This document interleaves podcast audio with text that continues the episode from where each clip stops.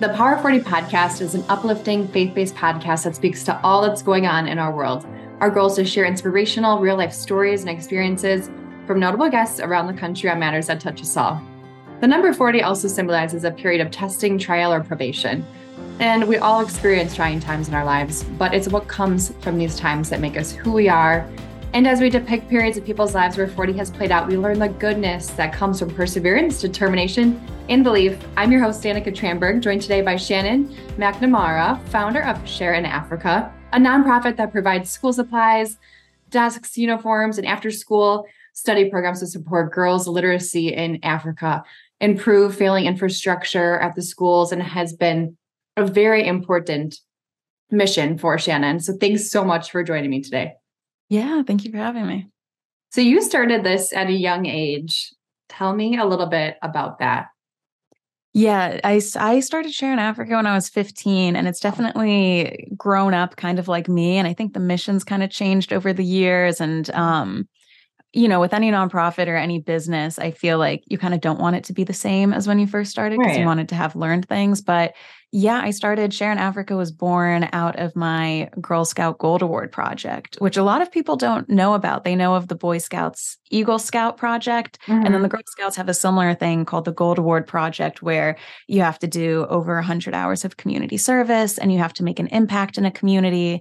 And I kind of petitioned to have my community be the community of Bukoba, Tanzania, where my family and I were going uh, for a summer trip. And you know, they they were able to move the community. So instead, the project took place in Bukoba, and it kind of turned into, it got bigger and bigger each year until it became a five oh one c three nonprofit. And yeah, we've been traveling there and working on it for thirteen years now. Wow. Did you ever think when you were that fifteen-year-old girl that it would be what it is now? No, I think at fifteen, I thought I was going to marry Nick Jonas. So things have definitely changed that's a lot. Fair. Yeah. Oh, that's too funny. I think that was every fifteen-year-old girl's dream. So yeah. That's fair. um, so that's also really neat. You said it started as like a family trip to Tanzania. I mean, what that's unusual too in itself, because I feel like people are like, oh yeah, our family trip to Florida. But how did, how is your family dynamic? Have, have they always enjoyed overseas travel, or what? How did you get to Tanzania? Yeah, we've definitely traveled a lot as a family. We lived in Ireland and New Zealand when I was growing wow. up, um, and we were just huge into travel. But I really have my parents to thank for kind of my mentality on seeing the world, because after doing enough family vacations, my parents found themselves kind of frustrated by just falling into these tourism traps and not really seeing what was truly going on in a community. And they were also very big. I feel like people nowadays would call it privilege, but when we were growing up, my parents called it the birth lottery. And they would just say to us, you know, you're just lucky. Like, you're just lucky that you were born to this family or in this community, yeah. or you have this lifestyle. Like, any of those places you see on T V, you could have been born there and that would have been your life. And it's just luck. So if you win the birth lottery and you do well in it, then you have that responsibility to give back. So we started doing, um, volunteer vacations. And instead of, you know, going on cruises or going to Europe, we would travel to Peru, Costa Rica, all of these places, and just spend a month or so volunteering in a community with some of these, you know, there's different organizations where you can kind of slot in and volunteer your time for a month. And Tanzania was one of the places that we were going to in two thousand eight. And because I had this idea of working on the Gold Award project, I was in email communication with people down there saying, what are the needs of the community? This is how long we're going to be there for. How can we deliver some sort of impact knowing that we're not going to be there for a long time? Yeah. And they told us about books. So we brought down five hundred pounds of books and all of these boxes. And we thought, okay, we can help to set up a library. And our whole first year, we thought, maybe it'll be a library program because there's a need for books. Mm-hmm. That's, that's really neat. And also neat because you, yeah, fifteen years old, like, you needed books and school supplies and stuff like that. So helping someone who also is in that same situation, but doesn't have those things. I mean, that just really speaks volumes to who you are as a person too. Thanks. Yeah. I, I think it also spoke a lot of volumes to, um, you know, every teenager is very self-absorbed, right? And right. you think like the world is so hard for you. And, um, with each trip, you know, your your perspective changes anytime you get a new experience or you experience something different from your norm. And um, each time we leave our experience with Tanzania, I have such a deeper respect for education and things like that, which I think here in the States, we kind of treat education as this punishment. There's such a trope of like, I don't want to go to school. I hate Monday mornings. And seeing education in other places be viewed as something where you're lucky to have it and it's a privilege, it really makes you, you know, go back after school that summer and be like, oh my God, like, what was I thinking? I'm lucky to be here. That's how I should be viewing it. That's so true. It's such a good message for anyone in school. I mean, I think of my nephews, they're like, I'm going to have a sick day because I don't feel like yes. going into school today. And it's like, it's just so different in, in other cultures. But well, the difference of that is like one of the things that we've done over the years is there's a company that works to create menstrual pads out of banana leaves in Tanzania.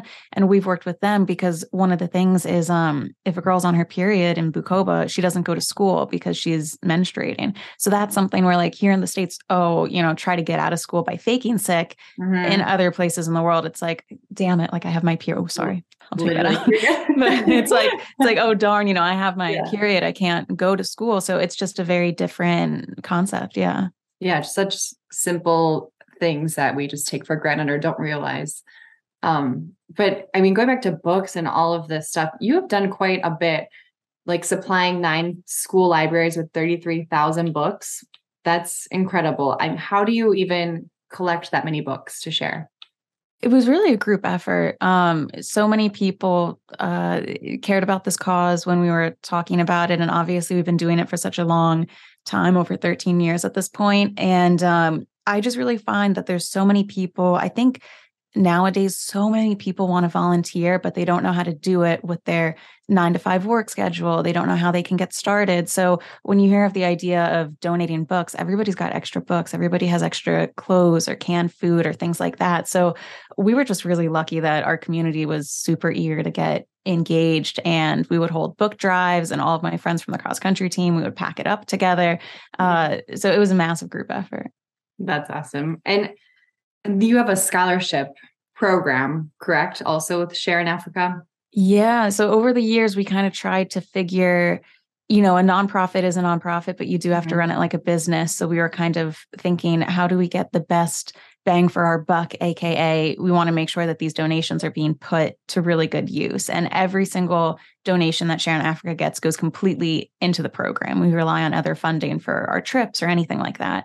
So what we decided to do is kind of pivot the program from books and after-school reading programs to scholarships. So we found this school.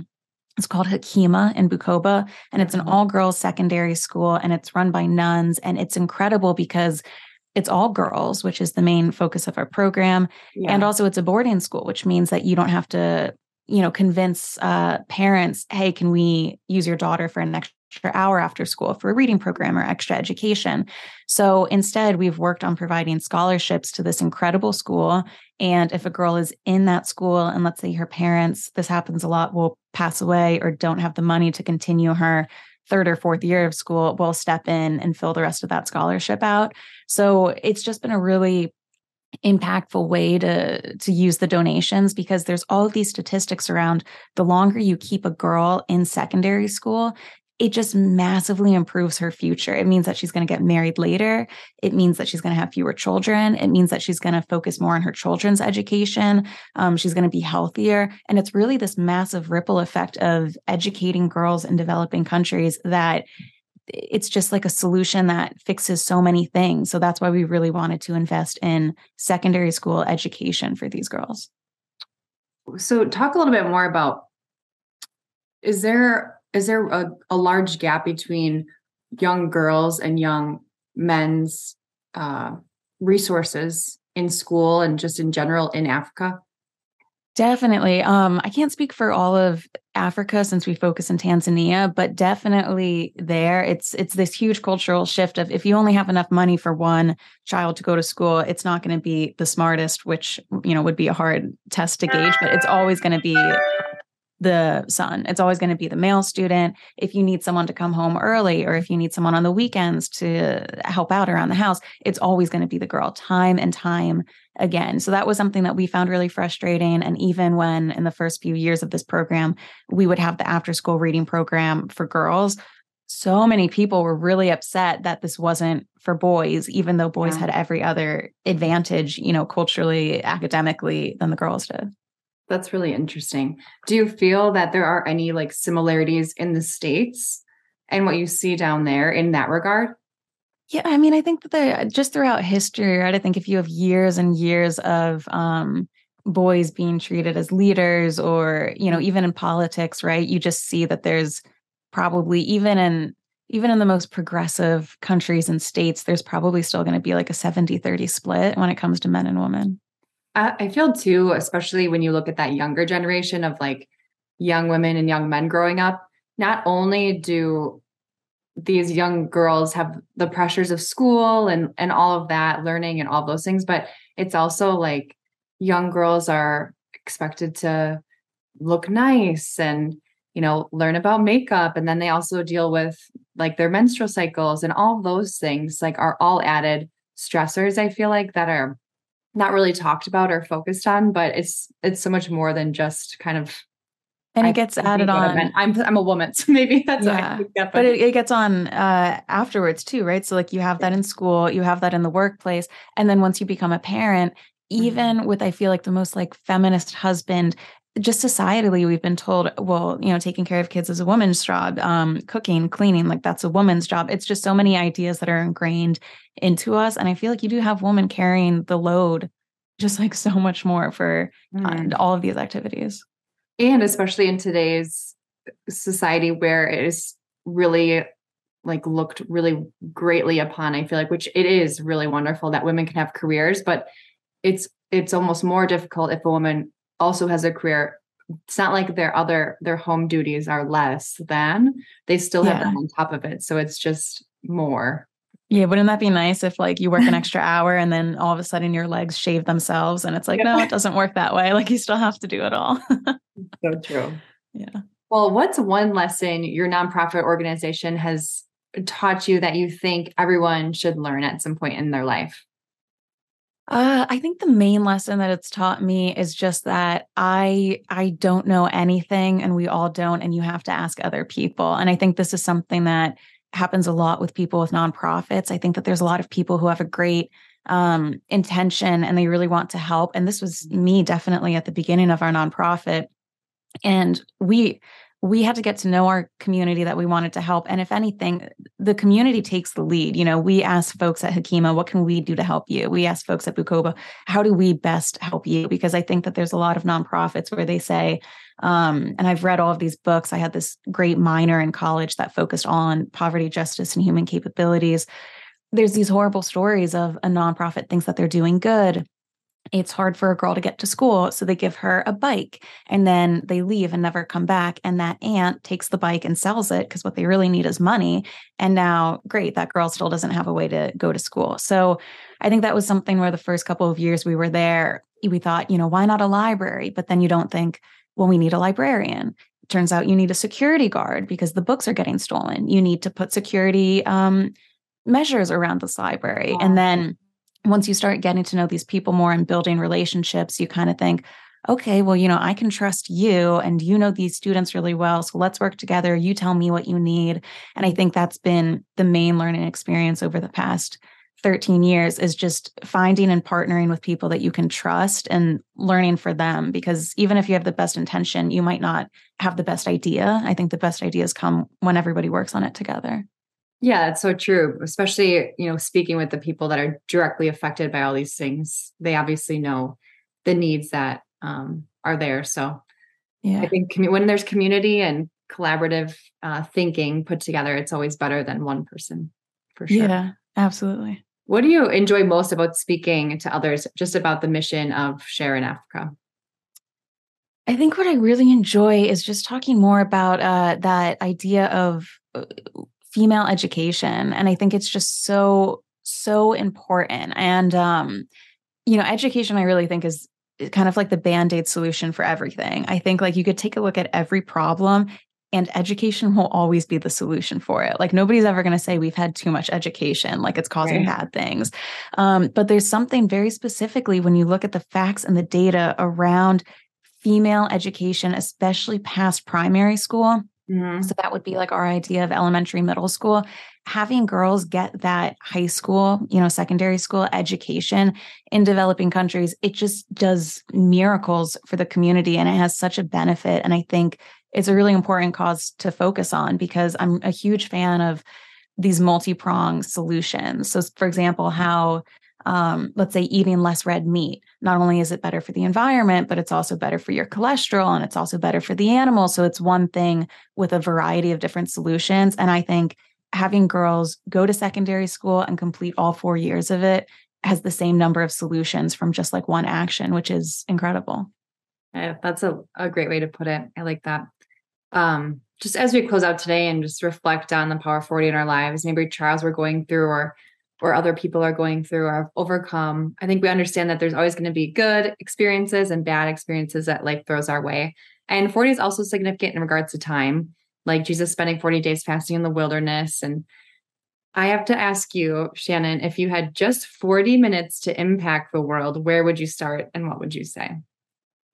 Oh man. I mean, I think you've said a lot of impactful things so far, but thanks. You had to sum it up in forty minutes. If I had forty, if this is like, if I have forty minutes on a weekend, what would I do? Anytime. And it could be any audience, just to impact the world in a positive way. Yeah. Okay. So I guess, I guess if I had for, and let me know if I'm answering this correctly. If I had forty minutes and I wanted to make an impactful decision, I would probably look for um, local volunteering opportunities. I would probably spend forty minutes researching that. I, I find that once you volunteer just for like, if you have, you know, twenty minutes to give a week and you do something every twenty minutes in person with a group, I think that it makes you feel so good. I'm a huge advocate for volunteering. I think if you move somewhere new, I, there's a lot of girls I talk to who after they graduate, they're like, I, I lost my community. Like I'm not in college anymore. Volunteering is a great way to feel like you have a community, to help people, to make new friends. Once again, it's one of those like one action, but a host of great solutions like come from it. So yeah, yeah I would just, I could not advocate more for researching and trying to find a volunteer activity that you're going to go to consistently once a week. Yeah. And if one person does it, it's like a ripple effect, right? It just, if one person does it in every single state, if one person does it, um, it just grows and grows and grows. So yeah, I love that. And I've done volunteering in my life and it is so much more re- rewarding than you think. Um, so it's not even just the act of doing something nice for someone. It's actually super rewarding in return. And it just gives you positive energy. And I feel like it feels so good. So I, I think that's a great way to spend that forty minutes. Oh, sometimes if I'm just down, I'll just go volunteering because I know it makes me feel really pepped up afterwards. And you walk yeah. home like I did like a I like did such a good thing today. So that you could even do it for a selfish reason. It doesn't matter. It does make you feel good. Yeah. yeah. Well, thank you so much for joining me today, Shannon. I loved hearing about your resilience and drive to make a difference in the world, especially at such a young age. And just continuing to do that good work. Where can people um, find Share in Africa? Or uh, I don't know if there's ways maybe they can donate or just learn more. Yeah, everything's on our website, share in africa dot org. And you can also, of course, we're on Instagram at Share in Africa. Awesome. Well, for more information on the Power forty podcast, visit power of humans dot com. Also stream wherever you prefer streaming.